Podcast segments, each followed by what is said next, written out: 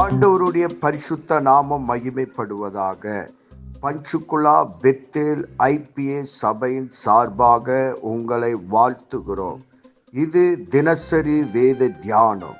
இன்றைய வேத தியானத்தை கேட்டு ஆசீர்வாதங்களை பெற்றுக்கொள்ளுங்கள். கத்தர் உங்களோடு பேசுவாராக. காட் பிளஸ் யூ தேவநாம மகிமைப்படுவதாக மத்திய ஏழாம் அதிகாரம் பதிமூன்று பதினாலாம் வசனம். இடுக்கமான வாசல் வழியாய் உட்பிரவேசியுங்கள். கேட்டுக்கு போகிற வாசல் விரிவும் வழி விசாலமாயிருக்கிறது.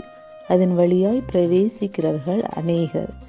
ஜீவனுக்கு போகிற வாசல் இடுக்கமும் வழி நெருக்கமாயிருக்கிறது. அதை கண்டுபிடிக்கிறவர்கள் சிலர். இதில் கேட்டுக்கு போகிற வாசலுக்கு அநேகர் பிரவேசிக்கிறாங்க. ஜீவனுக்கு போகிற வாசல் கண்டுபிடிக்கிறவங்க சிலர் என்று சொல்லப்பட்டிருக்கிறது.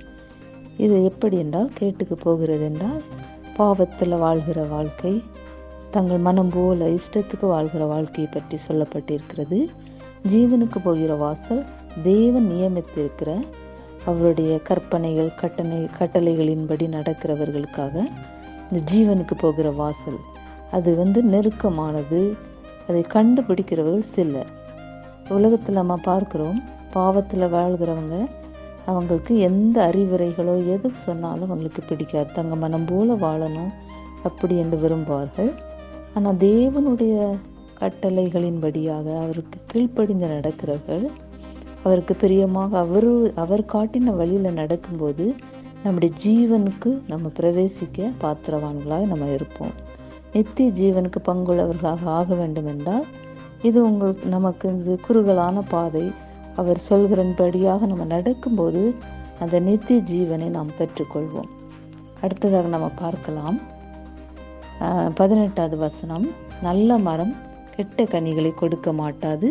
கெட்ட மரம் நல்ல கனிகளை கொடுக்க மாட்டாது. தேவன் விரும்புகிறது தேவ பிள்ளைகள் அவங்களுடைய பிள்ளைங்க நல்ல கனிகளை கொடுக்கிறவர்களாக வாழ வேண்டும். நல்ல கனிகள் என்றால் கனிகள் ஒன்பது விதமான கனிகளை நம்ம பார்க்கிறோம் கலாத்தியரில்.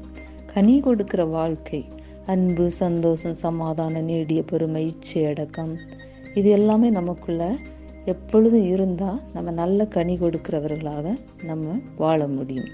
அடுத்ததாக இருபத்தி நாலாவது வசனம். ஆகையால் நான் சொல்லி இந்த வார்த்தைகளை கேட்டு இவைகளின்படி செய்கிறவன் எவனோ அவனை கண்மலையின் மேல் தன் வீட்டை கட்டின புத்தியுள்ள மனுஷனுக்கு ஒப்பிடுவேன். அப்படி சொல்லப்பட்டிருக்கு. நாம் அந்த கண்மலையாகி அவருடைய அவர் மேலே நம்ம வீட்டை நம்முடைய வாழ்க்கையை கட்டுனா நம்ம புத்தியுள்ள மனுஷனு மனுஷர்களாக காணப்படுவோம். அவர் சொல்கிற வார்த்தையின்படியாக நம்ம நடப்போம். தேவன் நம் ஒவ்வொருவரையும் ஆசீர்வதித்து வழி நடத்துவாராக. ஆமேன். நாம் செபிப்போம். பரலோகத்தின் தகப்பனே இந்த ஆசீர்வதிக்கப்பட்ட காலை வேலைக்காக உமக்கு நன்றி சொல்லுகிறோம். இந்த வேத வசனத்தின் மூலமாக எங்களோடு கூட பேசினதற்காக நன்றி. இந்த வேத வசனம் எங்கள் வாழ்விலை கிரியை செய்வதாக உம்முடைய நாம மகிமைப்படுவதாக இயேசு கிறிஸ்துவின் நாமத்தில் செபிக்கிறோம். எங்கள் ஜீவனுள்ள நல்ல பிதாவே. ஆமேன்.